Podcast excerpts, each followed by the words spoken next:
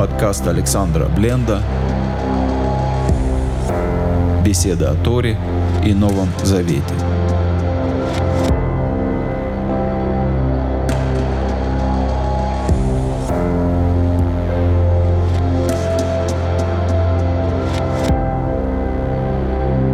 Шалом, дорогие друзья, с вами Александр Бленд. И с Божьей помощью мы с вами продолжаем перечитывать историю о человеке Божьем, которого убил лев. В прошлый раз мы начали читать 13 главу первой книги царств, которая в синодальном переводе третья книга царств. Мы говорили о праздновании, которое устроил Яровам, когда он построил два святилища, одно в Дане на севере, другое в Бейтеле, в южной части своих владений, на южной своей границе. В Бейтеле он решил отметить праздник, который сам же и выдумал, как параллель к празднованию Суккот, которое заповедовал Господь в седьмой месяц, Яровам решил праздновать в 15 день восьмого месяца он собрал народ и ни много ни мало сам решил сделать воскурение на жертвеннике. Это должно было стать самым торжественным моментом всего празднования. И вот когда Иеровам подошел к жертвеннику, вышел человек Божий, который пришел из Иудеи и стал произносить пророчество, обращаясь к жертвеннику, говоря, жертвенник, жертвенник, ты будешь разрушен, на тебе будут сожжены кости всех священников, которые приносят жертвы на тебе и на высотах, как знамение этого ты дашь трещину, и пепел просыпется. Естественно, Яровам, которому испортили праздник, возмутился, протянул руку с указывающим перстом и сказал «взять его, поймайте этого человека». И тут же рука его засохла. Яровам сразу же обратился к пророку с просьбой помолиться о нем, чтобы его рука исцелилась. По молитве пророка рука исцелилась. И, может быть, почувствовав милость к себе, Яровам пригласил пророка пообедать с ним, подкрепиться у него – и пообещал ему дар. Это может быть какой-то разовый обед совместный, а может быть и расчет сделать человека Божьего своим придворным пророком. Такие были. Мы помним, что у Изавели были пророки, которые питались с ее стола. Выгодно иметь при себе пророков. Да, Иеровам и имел таких. Но человек Божий отвечает строго и говорит, даже за половину дома твоего – даже за половину дома твоего я не пойду с тобой, потому что Бог велел мне не есть и не пить в этом месте и не возвращаться той же дорогою.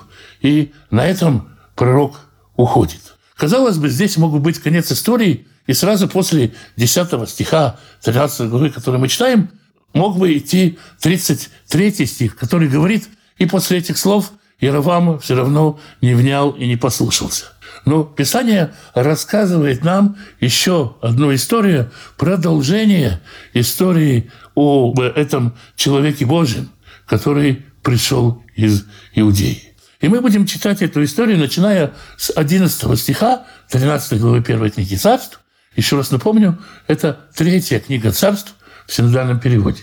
«Венави хад закен ешев бевейтель». И один старый пророк жил в Бейтеле.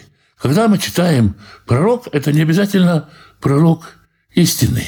Это вполне может быть и лжепророк. Например, в 28 главе книги Еремии мы читаем о пророке по имени Ханания, сын Азура, пророк из Гивона, который пророчествовал против пророчества Еремии. Мало того, он даже сорвал с него ярмо, которое Всевышний повелел ему носить, и сломал его. То есть его пророчество сопровождалось даже презентацией. На всем протяжении главы он нигде не назван уже пророком. Почему так? Потому что, когда мы смотрим на человека нашими человеческими глазами, нам трудно отличить настоящего пророка от лжепророка. Нам легко запутаться. Поэтому мы видим пророк, нам кажется, пророк. Очень часто народ, и каждый из нас может увлечься каким-то ложным пророчеством, каким-то ложным учением. Поэтому пророк, вот он выглядит как пророк из второй книги царства. Мы знаем, что этот пророк пришел из Шамрона, из Самарии, он не коренной житель Бейтеля. И это немножко, может быть, говорит нам о мотивах. Итак, в Бейтеле живет один старый пророк. Вы его вно, вы Исаперло, и пришел сын и рассказал ему, «Эт коля маасе ашераса иш Элоим айом бевейтель». Рассказал ему все то действие, которое совершил человек Божий сегодня в Бейтеле. Это дворим Ашер Дибер Эламелех, и слова, которые он говорил царю, мы знаем, что он сказал царю. Свое пророчество он сказал жертвеннику. А царю он сказал, что он не может есть и пить в этом месте. Вы сопрум лявием. И рассказывали они отцу своему. Видимо, пришел сначала один сын и рассказал, потом другие сыновья его приходили, и все рассказывали ему одно и то же. Эта история стала историей дня, была в главных заголовках всех газет Байтеля того времени, поэтому все сыновья ему эту историю пересказали. И он эту историю услышал, вот как он реагирует, «Уидабер лейхем авием» и говорил с ними отец их, «И зе адерек халах». А каким путем он пошел? «Вейру банав» – это дерех, ашерайлах и шелоим ашербами Иуда. И показали ему сыновья путь, которым шел человек Божий, который пришел из Иудей. «Вейомер лабанам» и сказал он сыновьям своим, «Хившули и ахамор, оседлайте мне осла». Вы их бешулю ахамур. И оседлали ему осла, Вильхав Алав.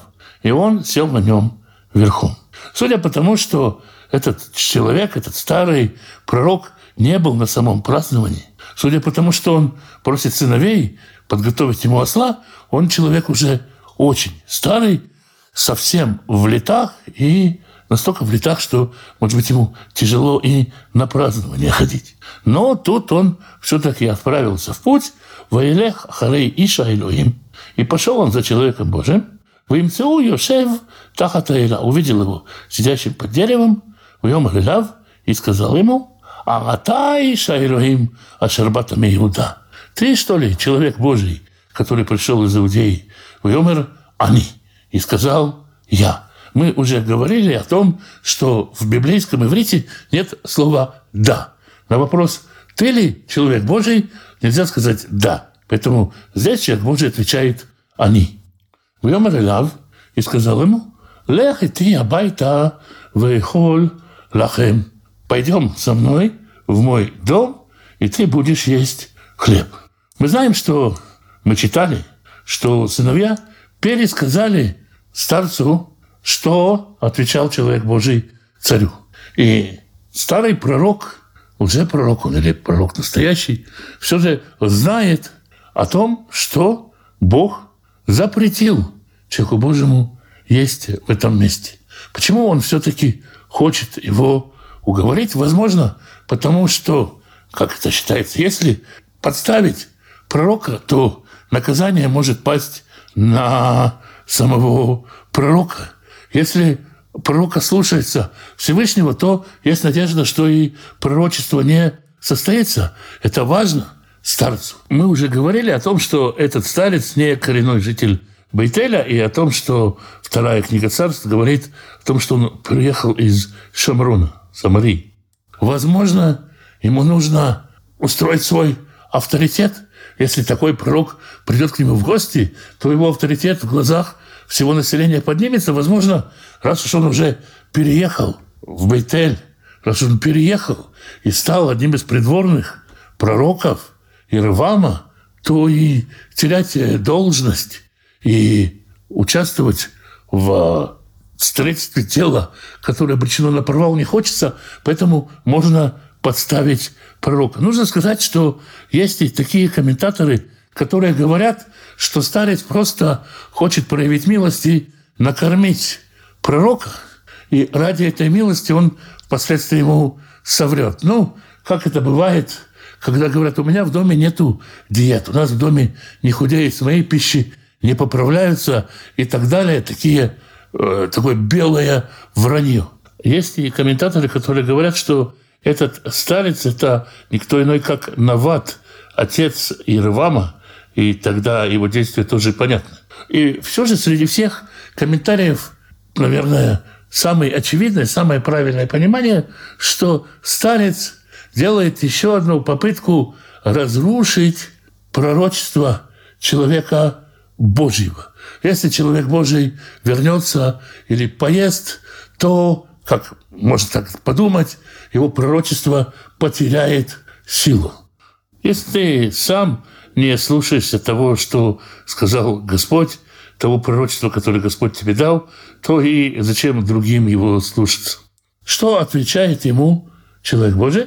Человек Божий отвечает ему примерно так же, как он ответил ей царю. «Вьомер лохаль лашов итах, велаво итах». Я не могу ни вернуться с тобой, ни пойти с тобой. То есть, если ты предлагаешь мне вернуться куда-то назад, так у меня есть запрет возвращаться той же дорогой. Если ты мне предлагаешь пойти с тобой куда-то новой дорогой, то дело ведь еще и не в дороге. Я не смогу есть хлеб и не смогу пить с тобой воду бемкома в этом месте. Куда бы мы ни пришли, я там не смогу есть с тобой и пить с тобой. Кидавар элай, бедавар адунай. Потому что сказано мне в речении Господнем, лотуха лехем, велот иштешен маем. Не ешь хлеба и не пей там воды. Лотошув лалехет, бедерех ашаралахтаба, и не возвращайся тем путем, которым ты шел. Правильный, правильный, грамотный, смелый ответ дает человек Божий старцу пророку. Что отвечает на это старец-пророк? Выомарлю и сказал ему, «Гамани нави камоха, я тоже пророк, как и ты. Умалах дебер элай, бедвар Адонай, леймор, и ангел говорил со мной, в слове Господнем говоря, «Ашивеу итха, эль бейтиха, верни его с тобой в дом твой, ваюха лехем, и пусть он там поест хлеба и попьет воды, и обманул его». То есть старый пророк соврал человеку Божьему и сказал, а у меня есть такое откровение. Мне через ангела Бог сказал так поступить. Очень страшная дилемма, страшная ситуация, и даже страшно представить себе, насколько она жизненная. Вот человек Божий сидит под деревом. Наверное, хочется ему кушать. И есть ощущение, что миссия это уже закончена. Собственно, пошел в Байтель смело, не побоясь царского гнева, сказал все, что надо сказать жертвеннику, отказался от царского подарка и возвращается домой, возможно, с чувством выполненного долга. И тут появляется человек, старик, возможно, гораздо больше внешне похожий на пророка, чем сам человек Божий.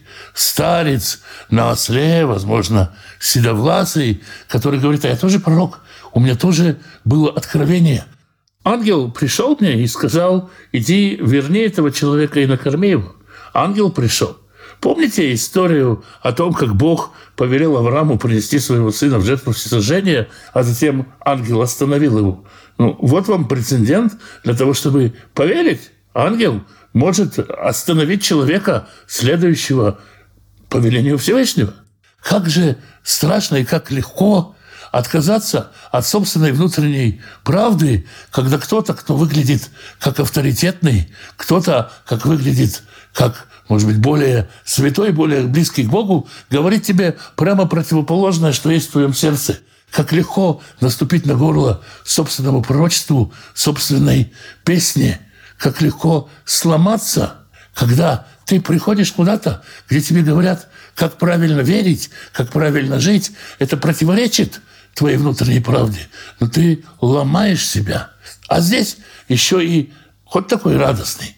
Можно же пойти и поесть, и вроде бы облегчиться. Жизнь-то, если действительно верно вот это пророчество, которое старец получил, он вон какой старец, вон какая у него борода длинная, и так легко пойти и, как говорится, обмануть меня нетрудно, я сам обманываться рад.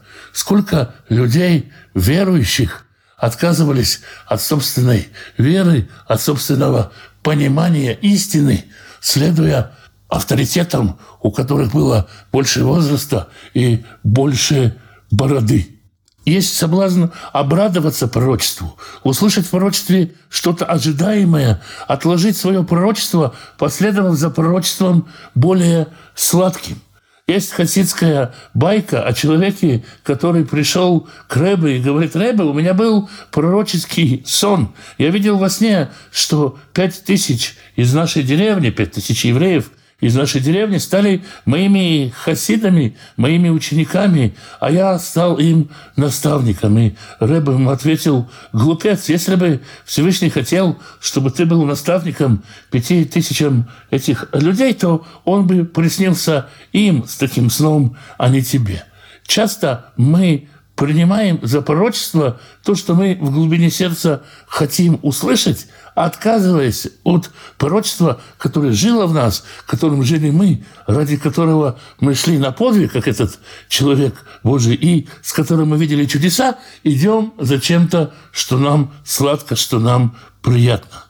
И это случилось и с, в нашем случае с человеком Божьим. Об этом мы читаем в 19 стихе. «Вешавиту» и вернулся с ним. «Ваюхалехем бевейто вяст маем» и ел хлеб в доме его и пил воду. Двадцатый стих очень интересный тем, что посередине него стоит знак, его нету. В переводе его невозможно перевести. Это буква «П», означающая «абзац». Можно сказать, что 20 стих разделен, разделяет абзацы. «Виюшем юшвим эля шульхан». И вот они сидели за столом, абзац. «Вии два Дунай аля нави ашер ишево». И было слово Господне к пророку, который вернул его. Уже пророку тоже может быть слово Господне. То есть, что произошло? Вот человек Божий, который вернулся, и, казалось бы, он опозорен, и, казалось бы, все пророчество, все то, что он говорил, несмотря на знамение, которое сотворил, ну вот же он вернулся, он сидит и ест, все под угрозой того, что люди не воспримут это всерьез. И тогда Бог действует через подстрекателя, через самого провокатора. Сам лжепророк становится пророком Божьим. Его устами говорит Всевышний, «Ваикра лишь Илоим, Ашербами Иуда». И возвал он человеку Божьему, который пришел из Иудеи или Имор, говоря, «Кома Адунай». Так сказал Господь. Ян, Кимари, Тафи, Адунай, за то, что ты нарушил повеление уст Всевышнего, Велеша Марта, эт мецва, ашерцева Адунай Илевеха, и не соблюл заповедь, которую заповедовал тебе Господь Бог, Веташав, Ветухаль, Лехем, Ветишт Маем, и ты вернулся, и ты приел хлеба и попил воды. Бамаком ашер дибер алеха аль тухаль лехем, аль тиште маем. В том месте, о котором тебе было сказано, не ешь там хлеба и не пей воды.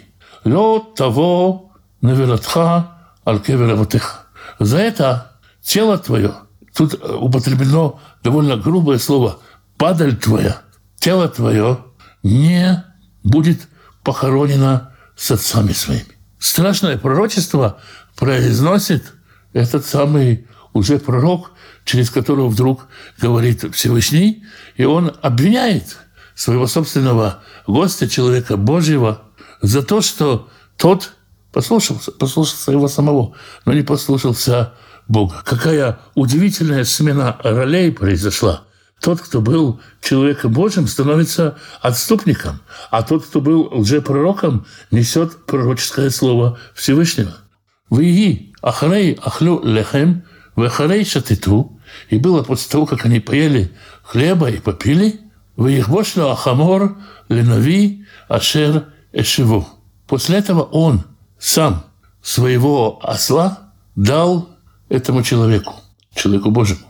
Если раньше мы читали, что сыновья готовят ему осла, то здесь он сам, оказывая почет, сам своего осла подготавливает и седлает для человека Божьего, насколько он изменился, насколько изменилось его отношение. Вылех, и пошел человек Божий, в имцу арье бадерах. И по дороге нашел, встретил его лев, в Емитеу, и убил его. Вытие навелато мушлахат бедерах. И труп его был брошен при дороге. Вахамор омед эцла, и осел стоит рядом, Варье омед навела. И лев тоже стоит у трупа.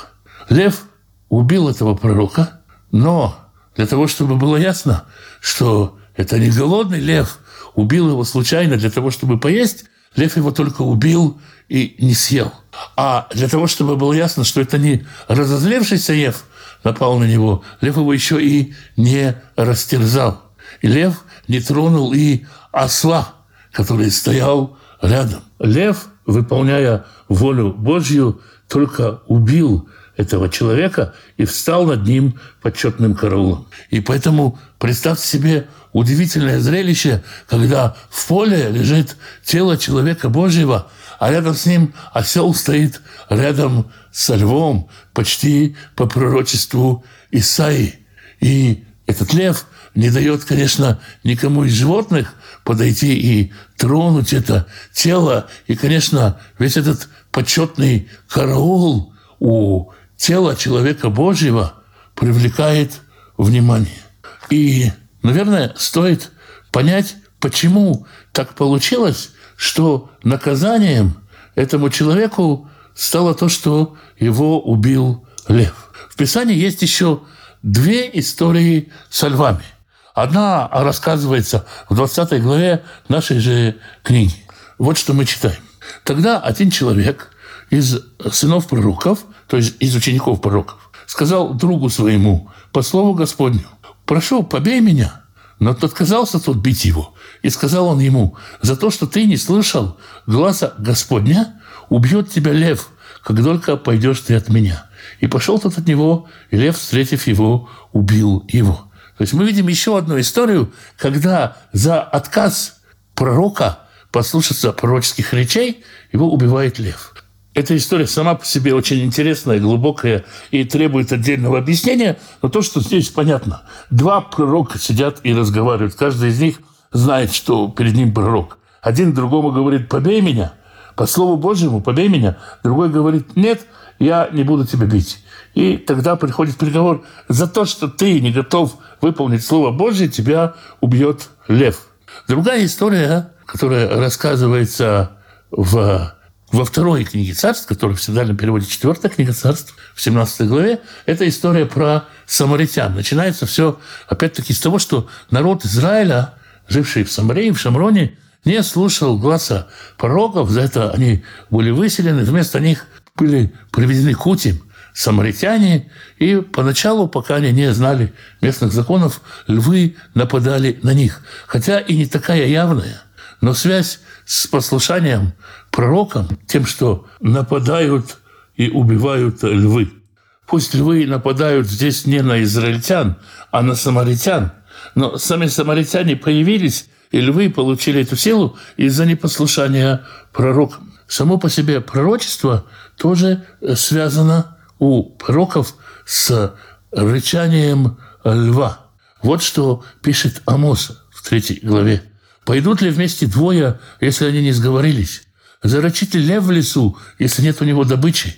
Подаст ли голос свой молодой лев из логова своего, если ничего не поймал? Попадет ли птица в ловушку, что на земле, если нет для нее приманки? Поднимутся ли тенет от земли, если в них ничего не попало? Может ли народ не всполошиться, если прозвучит в городе рок? Придет ли бедствие в город, если Господь не сотворил его? Ведь Господь Бог не делает ничего, не открыв свои тайны рабам своим, пророкам. Лев зарычал, кто не затрепещет? Господь изрек, кто не станет пророчествовать? Львиный рык сопоставляется с пророчеством. И в первой главе книги Амоса Господь зарычит Сиона и из Иерушалайма подаст голос свой. И у Еремии в 25 главе тоже говорится, ты пророчествуй о них все слова эти, и скажи им, Господь зарычит с высоты, из святилища своего подаст голос свой. Снова голос Господний, голос пророчества, как рычание льва. И у Оша, Осии, последуют они за Господом, который зарычит, как лев, ибо зарычит он, и встрепенутся сыны за морем. Можно провести такую параллель, что непослушание этому львиному рыку из Циона, с небес, непослушание этому львиному рыку приводит к тому, что буквально лев приходит и убивает человека Божьего. Лев может быть в этом случае самым естественным орудием наказания. Итак, мы остановились на том, что человека Божьего убил лев, не тронув при этом осла, и так они и стоят рядом с телом убитого человека Божьего. 25 стих. «Вине анашим аврим» И вот люди проходят, «Ваеру это навела мушлахат бадерх» И увидят они, и видят они тело, которое брошено при дороге. «Вайта ария умедет навела» И лев, который стоит – у трупа. Воевоу, добру Баир, Ашернавер Азакен Юшевба. И пришли они и рассказали об этом в городе, в котором жил старый пророк. Ваишма Нави, Ашерешево Минадерех, и услышал пророк, который сбил с пути человека Божьего. Вьомер Ишелюимгу. Это человек Божий. Ашер Марает Пиадунай, который нарушил повеление уст Всевышнего. «Воитнеу Адуна или Арье». И отдал его Господь льву. «וישברהו וימיתהו כדבר אדוני אשר דיבר לו». И разломал его и убил его по слову Господня, который сказал ему. «וידבר אל בניו» и обратился он к сыновьям לאמר, говоря, «חבשו לי את החמור, ויחבשו. Оседлайте мне осла». И оседлали ему осла. После всего, что было после всего, что этот пророк сделал, наверное, страшно было и ему, и сыновьям, и был страх, что лев может и его самого растерзать за все, что он сделал, но почувствовав вкус истинного пророчества и изменившись в соответствии с тем пророчеством, которое он получил, сам пророк уже и перестает быть лжепророком. И сейчас он идет действовать по заповеди Божией, оказать почести человеку Божьему. Если Яровам, после того, как он услышал пророчество жертвеннику, не изменил свой путь, то пророк из Бейтеля, старый пророк, тоже, которому пересказали – пророчество к жертвеннику, он свой путь изменил. То есть, можно сказать, отчасти пророчество нашло свой адресат и изменило жизнь, по крайней мере, одного человека, одной семьи, которая уже не будет причислена к тем, кто будет сожжен на жертвеннике. Воелех. И пошел он. Воимцает на велото мушлахать бадерх. И нашел он труп его брошенный при дороге. Вехамор в Арье עומדים נבלה. И осел, и лев стоят при трупе. ולא אכל האריה את הנבלה, ולא שבר את החמור. И не поел лев трупа, и не погубил осла. Мы уже говорили о том, что это явное чудо и свидетельство для всех окружающих. וישא הנביא, את נבלת איש האלוהים, и понес пророк тело человека Божьего. Винихева хамор, и положил его на осла. Ваишивел, и вернул его. Ваево эль ир аннави азакен лисавдо ликовро. И принес его в город свой, в город, в котором он жил, старый пророк, для того, чтобы оплакать его и похоронить его. В инах это навелато бекевро и положил тело его в э, своей могиле, в своем гроте, в семейной могиле, «Виспиду алав ой ахи» и оплакивал его, говоря «Ой, брат». Так, наверное, оплакивали бы его в родном городе родные люди, которым он был родной, его семья. Здесь пророк из Бейтеля оплакивает человека Божьего тоже словами «Ой, брат». Почувствовав, может быть, вкус пророчества, почувствовав и всю ответственность, весь страх, почувствовав самого себя на месте человека Божьего и почувствовав с ним родство. Вот так вот, ой, брат, этот пророк называет человека Божьего. Вы, Ахарей Киврото, И было после того, как похоронил его, в Йомер Альбанав и сказал сыновьям своим, Леймор, говоря, «Бемути вековарте мути бекевер ашер эйш Элоим кавурбо». Когда я умру, похороните меня там же, где похоронен человек Божий. Это лицмотав, и не ходит смотай. К костям его положите мои кости. Киайо потому что обязательно сбудется Адавар, Ашеркара, Бедвара Дунай, Анамезбех, Ашербавейтель. Все, что он пророчествовал Словом Божьим о жертвеннике, который в Бейтеле. Вэльколь, Бейтей Бамот, Ашербаре Шамрон. И о всех высотах, которые в Шамроне. Последнее, что заповедует старый пророк своим сыновьям, он говорит, не получится, не получится отменить это пророчество Божье. Я признаю, что пророчество Божье совершится. И чтобы спасти мои кости, похороните меня, когда я умру, рядом с этим человеком Божьим. И таким образом пророк из Бейтеля подхватывает пророчество человека Божьего, и теперь, даже после его смерти, его кости, лежащие рядом с костями человека Божьего, будут символизировать это самое пророчество, его живость. В 23 главе второй книги царств, которая четвертая книга царств, мы читаем о том, как Ишаяу разрушил жертвенник в Бейтеле с 15 стиха. Также и тот жертвенник, который в Бейтеле, возвышение, устроенное Яровамом, сына Навата, который ввел в грех Израиль. И тот жертвенник, и то возвышение он разрушил. И сжег он это возвышение, и истер в прах, и сжег Ашеру. И обернулся Ишияу, и увидел могилы, которые там на горе. И послал он взять кости из могил и сжег на жертвенники, и осквернил его по слову Господня, который изрек человек Божий, предсказавший все эти события. И сказал Ишаяу, что это за памятник, который я вижу? И сказали ему жители города, это могила человека Божьего, что приходил из Иудеи и поразгласил о том, что ты совершил над жертвенником Бейтель. И сказал он, оставьте его в покое, пусть никто не тревожит костей его. И спасли кости его, кости человека Божьего, кости того пророка, который пришел из Шамрона.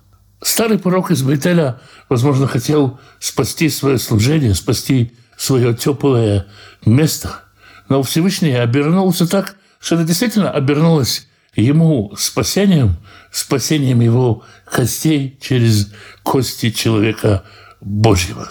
В этой истории много удивительного. Человек Божий, смелый и решительный, вдруг перед э, лицом э, другого, другого пророка, оспаривающего его пророчество, робеет и отказывается от своего пророчества. Там, где он не побоялся царя, там его одолел лжепророк. Лжепророк, который пытался выставить себя пророком и обмануть человека Божьего, вдруг оказался, стал пророком истины, орудием, орудием, которое защитило пророчество человека Божьего. И в итоге кости человека Божьего спасли кости этого самого лжепророка. Много удивительного в этой истории. Мало быть пророком, нужно отстаивать свое пророчество. И лжепророк получает возможность почувствовать, что такое настоящее пророчество и выбрать между настоящим и поддельным. И все можно поменять в своей жизни. А мы на этом остановимся. Святой Благословенный благословит всех тех, кто изучает Его Слово, ищет Его воли, ищет Его лица. Святой Благословенный благословит вас и семьи ваших, мужей ваших, и жен ваших, сыновей ваших и дочерей ваших, внуков и внучек, правнуков и правнучек. Святой Благословенный благословит родителей ваших пап и мам, бабушек и дедушек, прабабушек и прадедушек. Берегите их. Святой Благословенный даст пропитание нуждающимся в пропитании, пошлет достойную работу, чтобы было время на общение с семьей, на изучение Писания, чтобы в доме был достаток, избыток, возможность помогать другим и желание помогать другим. Святой Благословенный благословит и исцелит больных, даст мудрости врачам исцелять, поддержит и укрепит тех, кто сопровождает больных. Святой Благословенный благословит вас и дома ваши, и всех, кто с вами всем изобилием своих бесконечных благословений. С вами был Александр Бленд. Спасибо, что вы меня слушаете.